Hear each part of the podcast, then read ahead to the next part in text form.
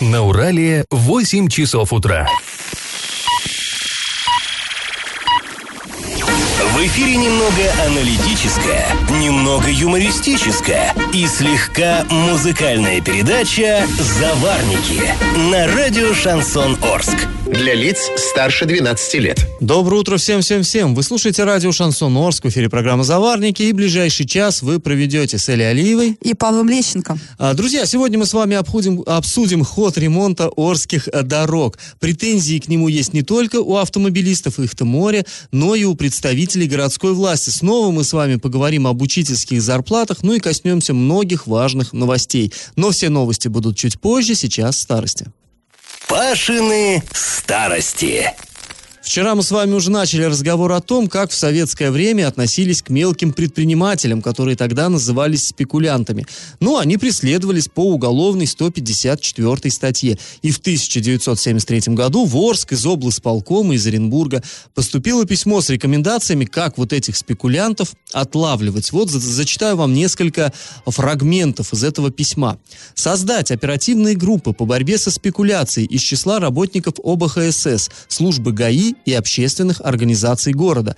При оба, оба ХСС по согласованию с райкомами и горкомами ВЛКСМ создать оперативно-комсомольские группы, специализируя их на борьбе со спекуляцией на рынках города. Конец цитаты. Ну, то есть комсомольские дружины создали специально вот заточенные чисто под борьбу со спекулянтами, то есть натаскивали комсомольцев, чтобы они отлавливали, значит, преступников вот этих.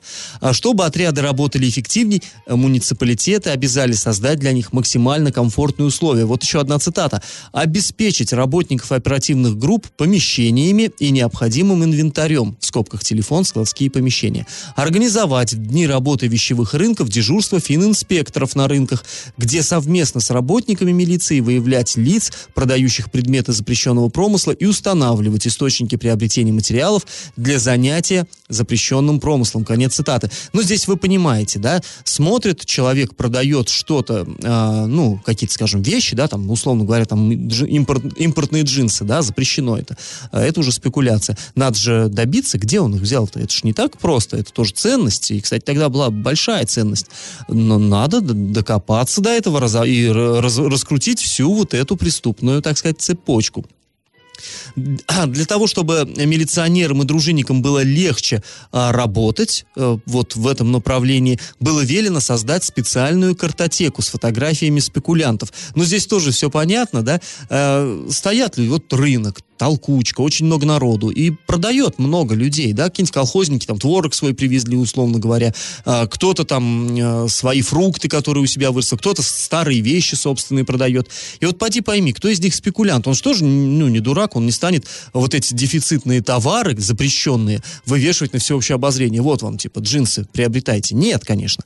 И как вот в этой во всей толпе разобраться? Ну, сделали просто. Если кого-то поймали, что он мелкий спекулянт, его нужно сфотографировать, внести в картотеку, чтобы потом уже знали в лицо, потенциальных, так сказать, нарушителей э, порядка. Вот я зачитаю фрагмент еще один.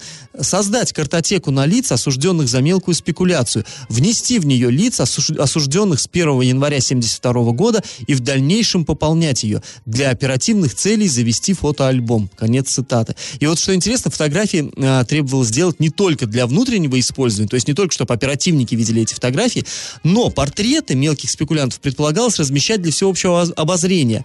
А, то есть есть, ну, понимаете, да, э, наказание не очень суровое было за мелкую спекуляцию, а, дескать, пусть общественное мнение подстегивает их к исправлению вот этих вот э, паразитов. Э, еще одна цитата. Систематически по результатам рейдов, проводимых на рынках, выпускать фотомонтажи и выставлять на обозрение в отведенных местах. Используя материалы проводимых рейдов, улучшать пропаганду через телевидение, печать, радио. Конец цитаты. Вот такие были времена, такие меры. Ну, а теперь наш традиционный конкурс конкурс. В Орске возле Старогородского рынка есть улица Базарная. Сейчас есть. Это название она получила в 1936 году. Ну, понятно, базар рядом.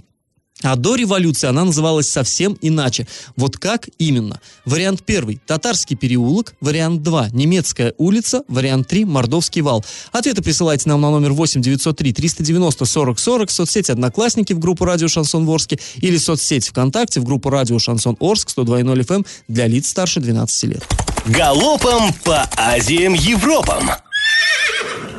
В Оренбургской области проверили готовность чрезвычайных служб к осенне-зимнему периоду. Об этом стало известно после строевого смотра. В мероприятии приняли участие специалисты регионального МЧС, э, ГИБДД, Центра медицинских катастроф и так далее. По словам Сергея Балыкина, это первый вице-губернатор, зимой при ликвидации последствий, э, ну, заносов, э, пурги и все такое прочее, могут задействовать 4242 человека и 1834 единицы техники. На территории области будут работать 98 пунктов обогрева. Это для тех, кто попал вот в тот самый снежный плен. А, и в них можно будет разместить более 4 тысяч человек. До конца года Орские власти планируют очистить парк Малишевского от поросли, кустов и сорных трав. Соответствующая госзакупка появилась на специализированном портале. До 25 декабря территория парка должна быть вычищена вручную или механическим способом. Затем собранные ветки нужно будет переработать с помощью спецмашин машины для производства щепок, а мусор вывести. Максимальная стоимость закупки составляет чуть более 120 тысяч рублей. Да, давно пора уже этим, конечно, заняться. И еще одна городская новость. Глава Орска Василий Казупица подписал постановление о создании рабочей группы по изменению схемы транспортного обслуживания. В состав группы вошли 12 человек, среди которых первый зам главы города Дмитрий Аниськов, зам главы по муниципальному хозяйству Сергей Щербань, а также руководители всех трех районов, управлений городской администрации и так далее. Целью работы работы комиссии называется изменение схемы транспортного обслуживания населения, а также устранение дублиру... дублирующих маршрутов автомобильного и электротранспорта. Ну, тоже об этом э, глава, в принципе, нам уже рассказывал вот в этой самой студии. Наконец, э, уже конкретные действия в этом направлении. После небольшой паузы, друзья, мы вернемся в эту студию и узнаем, как правительство Оренбургской области планирует бороться с хакерами. И как это понимать? На сайте государственных закупок был размещен лот на покупку средств криптографической защиты информации для правительства Оренбургской области. Начальная цена контракта почти 13,5 миллионов рублей.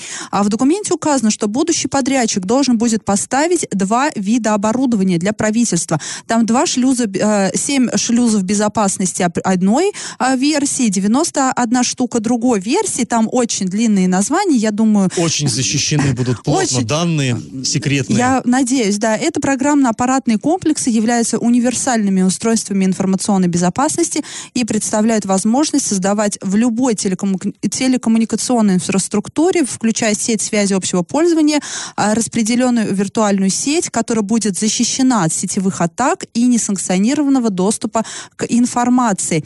Таким э, образом э, мы скажем так, проанализировали рынок на вот эти вот услуги и выяснили, что, в принципе, вот эта цена закупки, она обоснованная и соответствует рыночной стоимости. То есть безопасность То есть, нынче дорога, на самом она деле. Она дорога, но и нету, на наш взгляд, необоснованного завышения вот этой вот стоимости госзакупки, потому что э, часто бывает, что, например, вот закупила, да, Оренбургская филармония скрипки там, а, и одна скрипка стоит 600 тысяч рублей. Мы нашли, например, а, в интернете скрипки этой же фирмы за 200 тысяч рублей. Ну, понятное дело, что там модификации, возможно, разные, разные, но а, рыночная стоимость, например, там одной скрипки, она намного ниже, чем та стоимость, которая вот указана в закупке.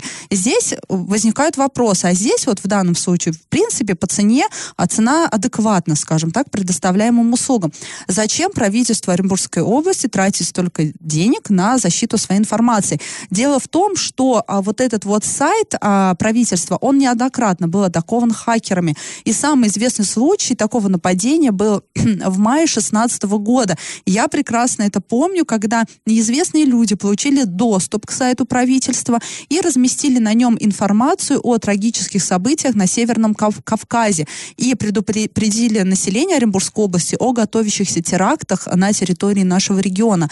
Вот вы себе представьте. Тогда да? шум это наделало, Да, шум был большой, потому что это официальный сайт информации, это то, где публикуется там э, информация от губернатора, где публикуются комментарии в представлении представителей а, высших вот сфер власти, да, нашей региональной, и тут раз а, соболезнования от лица Юрия Берга в связи с тем, что произошло на Северном Кавказе, и предупреждение народа о том, что готовьтесь к терактам, да, будьте там э, осторожны, сидите дома, э, следите за своей безопасностью. Понятное дело, что возникла э, паника. Ну, паника возникла, да, и потом оказалось, что все это именно хакеры Да, это была хакерская атака, ее осуществили украинские хакеры, а, и они тогда не только взломали сайт, но и скачали архивные переписки оренбургских чиновников в их электронной почте, обращение граждан к региональной власти, и все это оказалось в открытом доступе. Но, в принципе, я думаю, люди не против почитать, что там чиновники пишут в своих переписках, но в данном случае, скажем так, это вызвало такой,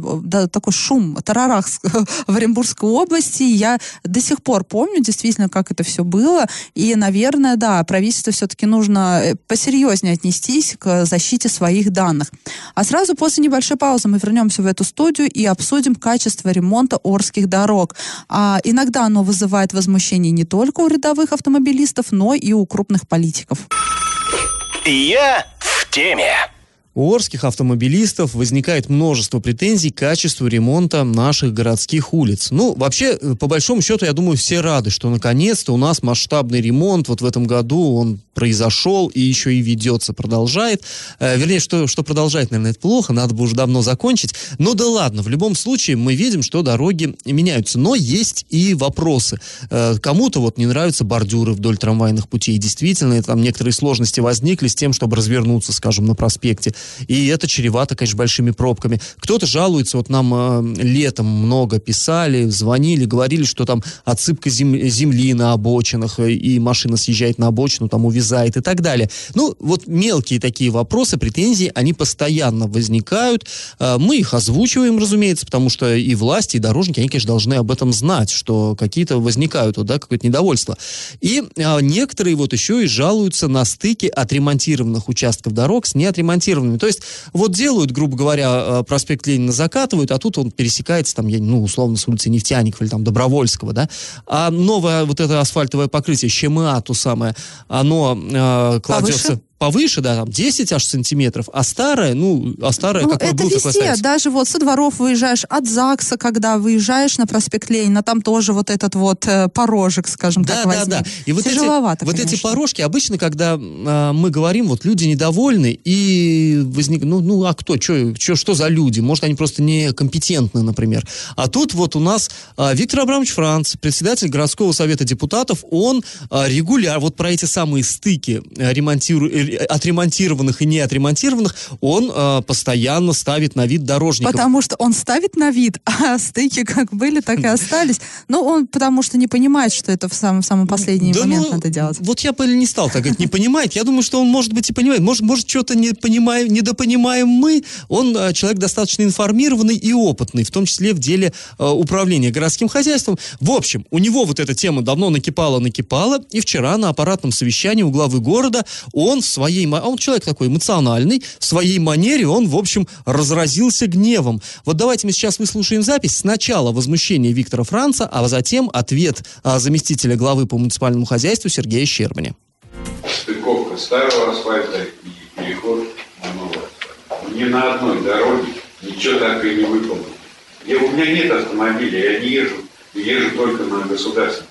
И то вижу как неудобно водителю, собственно, ездить на этом автомобиле. А вы все водители. Неужели вам вот в этой ситуации не стыдно, не приносит вам удовольствие скакать там, как козлы на этой дороге? Ничего абсолютно не делать. А работы там достаточно много. Там просто так прийти лопатой постучать и сделать абсолютно не получится. Завтра будет снег, дорогу будете принимать, на, на, насверлите этих дырок там и так далее. Но асфальт-то уже не положен. Уже все. Принято, не принята дорога. Стыковки нет. Ездить по этой дороге. Вас проклинают все. На замки, которые стоят между старым и новым, они будут устраняться тогда, когда будем прокладывать полностью обочины и делать съезды, когда будет ураниться. То есть мы выводим тогда, когда уже идет полная стыковка и соприкосновение с дорогами. Это предусматривается. Там, где старый асфальт и новый, даже если они на том уровне, все равно высверливается замок, и только тогда укладывается бой. Ну, вот мы, собственно, выслушали. А, Я, в общем-то, с Францем э, в чем-то согласен. То есть его опасения мне понятны. Вот ты действительно правильно сказала. Э, Со двора, когда выезжаешь вот на новую дорогу, там такой-то тот порожек. И действительно, вот если у нас пойдет снег, надо будет чистить. Надо будет вот этот трактор, он будет сгребать снег. Как он будет вычищать порожек? Ну, а я, я спойлер, никак. Просто не будет. Вот потому что тракторист скажет, здрасте, а я сейчас расковыряю покрытие, мне по голове ведь не погладят за это. Просто логично подразумевается, Паш, что до того, как выпадет снег, до того уровня, когда его надо будет счищать с дороги, по, вот эти замочки уже все поставят, и, и вот эти вот моменты все сравняют. Да Ну, дай-то я не знаю, бог. да Но- вот но на самом деле мне это просто- подразумевается. Но я в то, в то же время, да, я тоже возмущаюсь, да, мне тоже неудобно там ездить, заезжать на эти порожки. Ну, ладно, не мне, моему супругу, да, я просто рядом сижу, и я, я слышу, как он ругается. Так как Виктор Абрамович рядом со своим водителем сидит, он же сказал, И- я и сам про- не езжу, я только и на проклина- казенной. Да, но у меня, да, да, да, только у меня не казенная машина. Вот. И э, я, я все понимаю, да, неудобно. Я тоже возмущена, что так долго дороги делаются, что там перекрываются, что все, все как-то против дорожников, все против Орска. Меня это тоже возмущает. Но в то же время э, я же пони- я понимаю, что, ну, если это делается в последний момент, значит, в последний момент. Ну, значит, сейчас невозможно это сделать. Надо что-то сначала доделать до ума то, что не доделали дома, а потом уже к следующей работе переходить. Но, ну, ну а что еще? Ругаться, да, ну только ругаться и ворчать остается в данном случае. Ворчать, ну и, наверное, подстегивать немножко дорожников, потому что действительно они сроки-то все позавалили. И, кстати, там еще новая неприятность. У них еще и Другое слово сломался. сейчас про- просилось на язык по поводу за- заваленных сроков. Ну ладно. а, у них еще и каток сломался, и опять вот, снова. И, кстати, вчера на том же аппаратном совещании Василий каток сломался, другой каток откуда-то пригнали. Ну да, да, но тем не менее, все равно все это, вот эти заминки, они тоже все это затягивают. И вчера Василий Казупица, глава Орска, он тоже говорил, что, ну вы глядите, нам э, природа-то благоволит. Да когда у нас такое было, что уже ноябрь вот э, к середине, да, и у нас ни одного путного снегопада не было. Так вот нам природа сама подыгрывает, а мы все никак и никак не раскачаемся.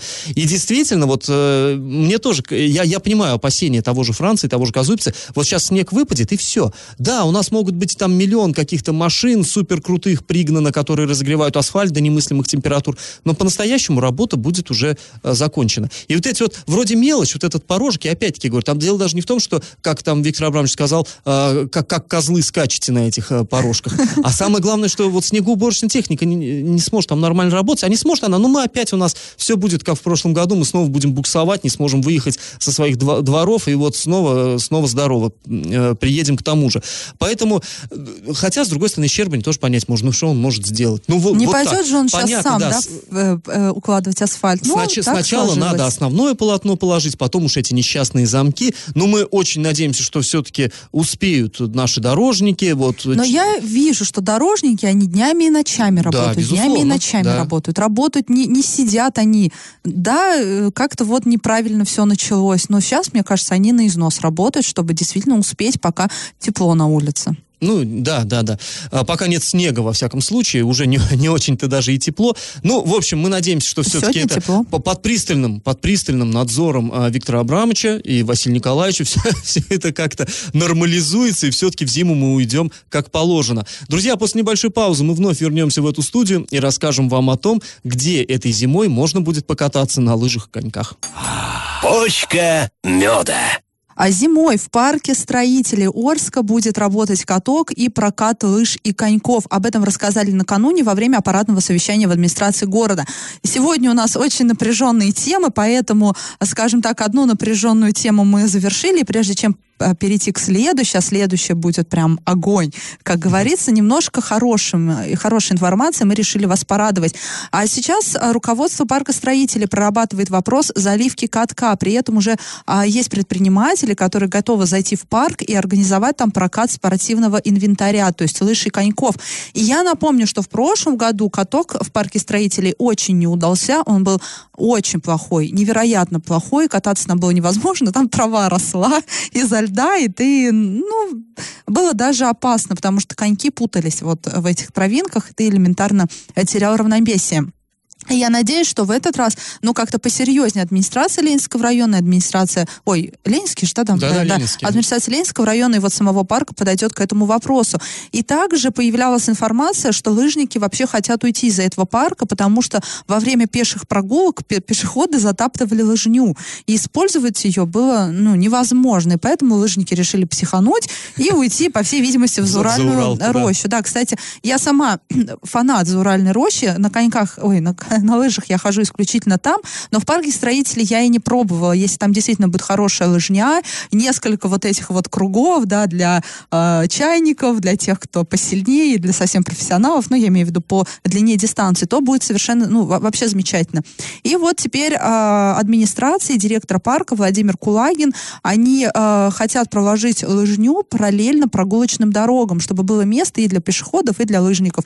И хотят организовать лыжню так, чтобы она освещалась фонарями, которые так уже освещают большую часть территории. Поэтому ходить на лыжах там можно будет и рано утром, и, И по поздно, ночам и по даже. ночам даже, да, когда никакие пешеходы вам мешать не будут. И я считаю, что новость хорошая, прекрасная Да, даже новость, что уже новость. сейчас озаботились вот этими вот вопросами, коньками и лыжами, потому что э, у нас в Орске не так много досуга, и в выходные в основном э, люди э, едут в парк строителей зимой, там, ну, там тоже хорошо. И если будет вариант покататься на лыжах и на коньках всей семьей, то, я думаю, будет вообще прекрасно. И, кстати говоря, вот э, если говорить именно о прокате, что там будет прокат лыж и коньков, это тоже хорошо, потому что вот я смотрю сейчас в Зауралку, как правило... э, Ну, т- те- туда е- только со своими. Со своими, да, то есть вот люди, причем массово, вот я э, вижу, что едут в старый город, ну, в ту сторону, на, трамваях люди, то есть уже на, в «Газель» не сядешь с этими лыжами несчастными, это надо в трамвай дождаться, потом ехать долго, и, э, ну, неудобно, конечно. А если ты туда приехал налегке, взял лыжи, побежал, ну, это же Но великолепно. тут хочется сказать, что в парке строителей и так всегда был и прокат коньков, и прокат лыж. Причем коньки, ну, хочется сказать спасибо, там даже на трехлетних детей можно найти, потому что мы своего ребенка вот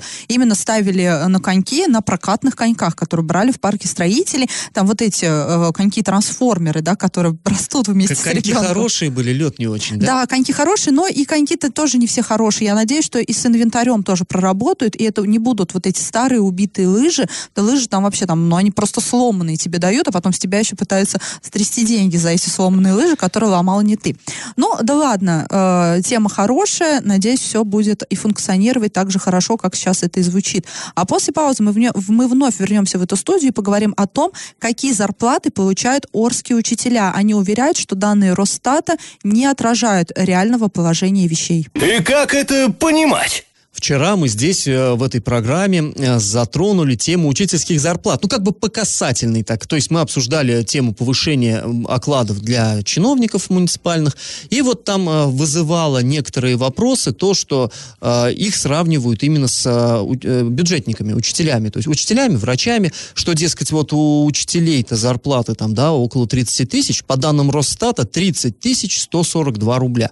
А, вот. А у чиновников как бы они намного меньше, хотя вроде должности аналогичные. И а, вот это вызывает некоторые, так скажем, недоумения, потому что сравнивать все-таки, наверное, не совсем корректно.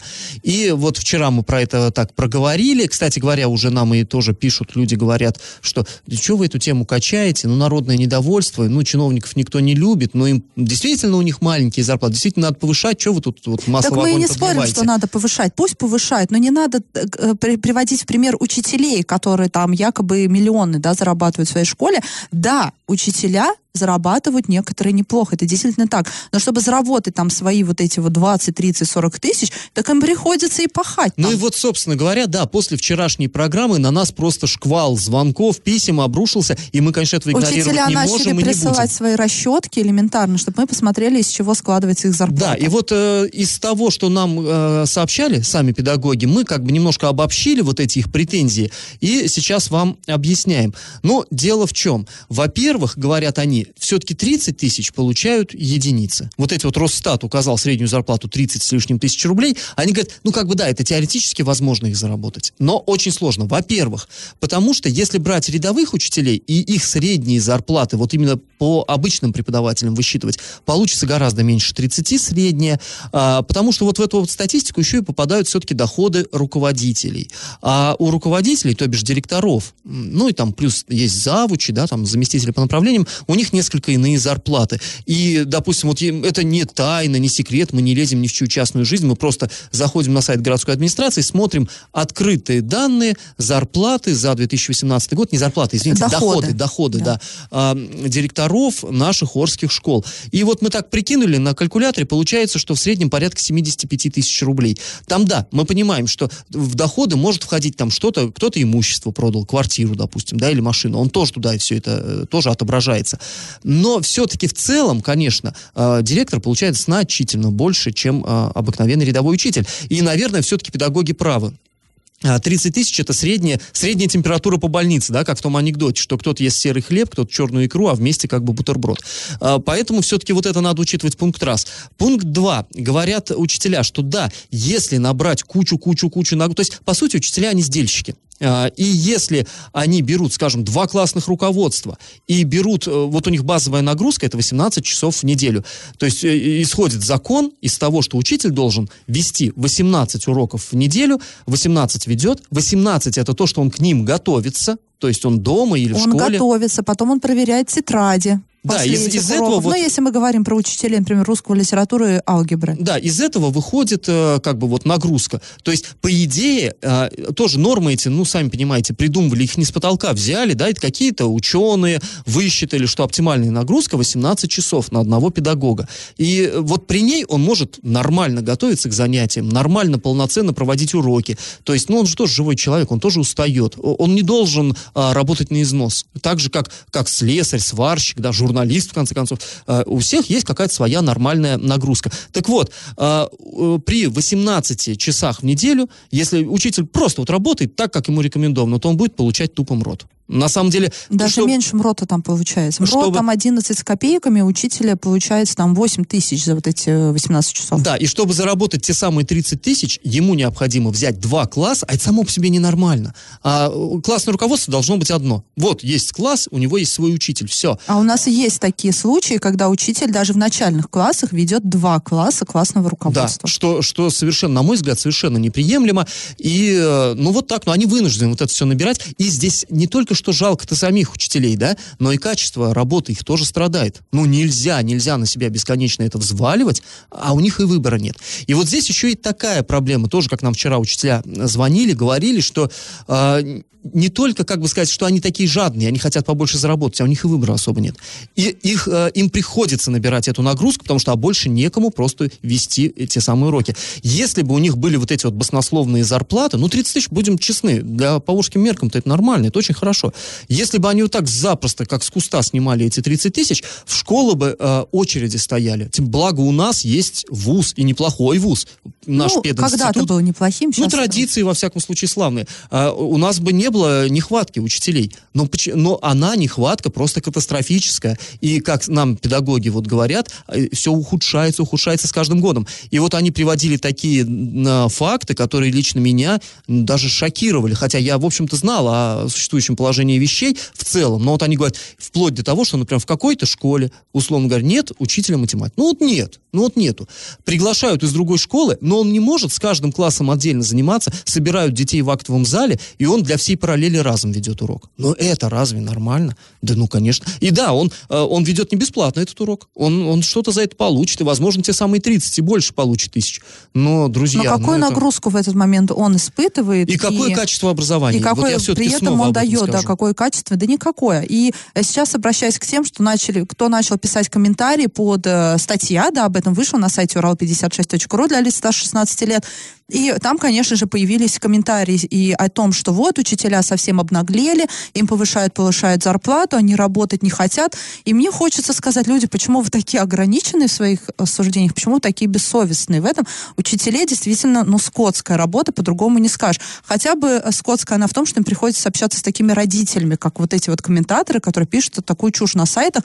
Просто мы знаем, о чем говорим. Я сама работала в школе, я уже об этом говорила, у меня было классное руководство, пятый класс, а, несколько несколько параллелей, там седьмой, восьмой, девятый класс, я должна была вести русский язык, литературу, 26 часов нагрузки, И получала я 10 тысяч рублей как молодой специалист. 10 тысяч рублей, вы представляете? Я жила на работе. Это не работа от, от э, с 8 часов до обеда, да. После этого я должна приготовиться к уроку от и до, написать конспект, потому что приходила завуч и проверяла эти конспекты. Завуч могла заявиться на урок просто с проверкой, посмотреть там, как я веду этот урок. Это был колоссальный стресс, колоссальная нагрузка, плюс вот эти вот родители, которые больше всех знают, пусть э, плюс неадекватные дети, некоторые, не все, да, большинстве своем дети все-таки нормальные. И почему я должна свои нервы тратить на такую работу? Да, да плевать я хотела и на детей, на их образование, на чужих детей, да, кроме своего. Конечно же, я уволилась, не проработав и двух месяцев, потому что э, на такой работе могут работать действительно только идейные люди, которые вообще имеют непрошибаемую броню или которых действительно важно образование всей нации, и в первую очередь они думают в этот момент о себе. Это действительно так. Но имейте уважение. А, и сейчас все ругаются, вот, а инженеры там сколько получают. дело не в том, что кто-то больше, кто-то меньше получает. Любой труд должен оплачиваться, должен быть оплачен достойно. И не, ну, не должен человек упахиваться на работе, чтобы получить несчастные 20 тысяч рублей. Ну, и я все-таки, я не работал в школе, и я, я не учился в пединституте, но вообще э, я хочу сказать, и врачи, и учителя учителя, которые вынуждены набирать эту колоссальную нагрузку, не, давайте не будем забывать, что они нас лечат, и они наших детей учат. И от них очень-очень-очень многое зависит. И, ну, давайте относиться к этому с уважением. И мы хотим вот эту тему все-таки, чтобы она не заглохла,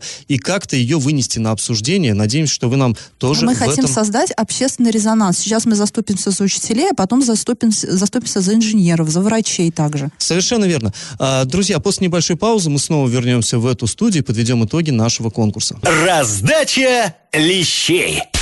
Ну что ж, подводим итоги нашего традиционного конкурса. Я вас спрашивал, как до революции называлась базарная улица в старом городе. Вообще в Орске тех времен, до революционных я имею в виду, некоторые улицы, даже части города, назывались по национальности большинства ее обитателей. Например, улица Орджоникидзе, вот в той части, где мечеть, она называлась татарской. Ну, татары жили. А нынешняя улица Поля Лафарга немецкой называлась. А вот нынешняя базарная была мордовским валом. Так что правильный ответ сегодня три. И победителем сегодня становится Ирина. Поздравляем ее. И прощаемся с вами, друзья. Этот час вы провели с Эльвирой Алиевой. И Павлом Лещенко. Пока, до завтра.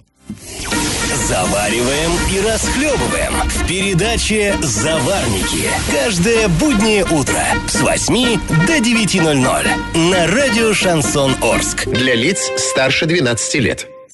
Радио «Шансон». СМИ зарегистрировано Роскомнадзором. Свидетельство о регистрации Л номер ФС 77 68 373 от 30 декабря 2016 года. Для лиц старше 12 лет.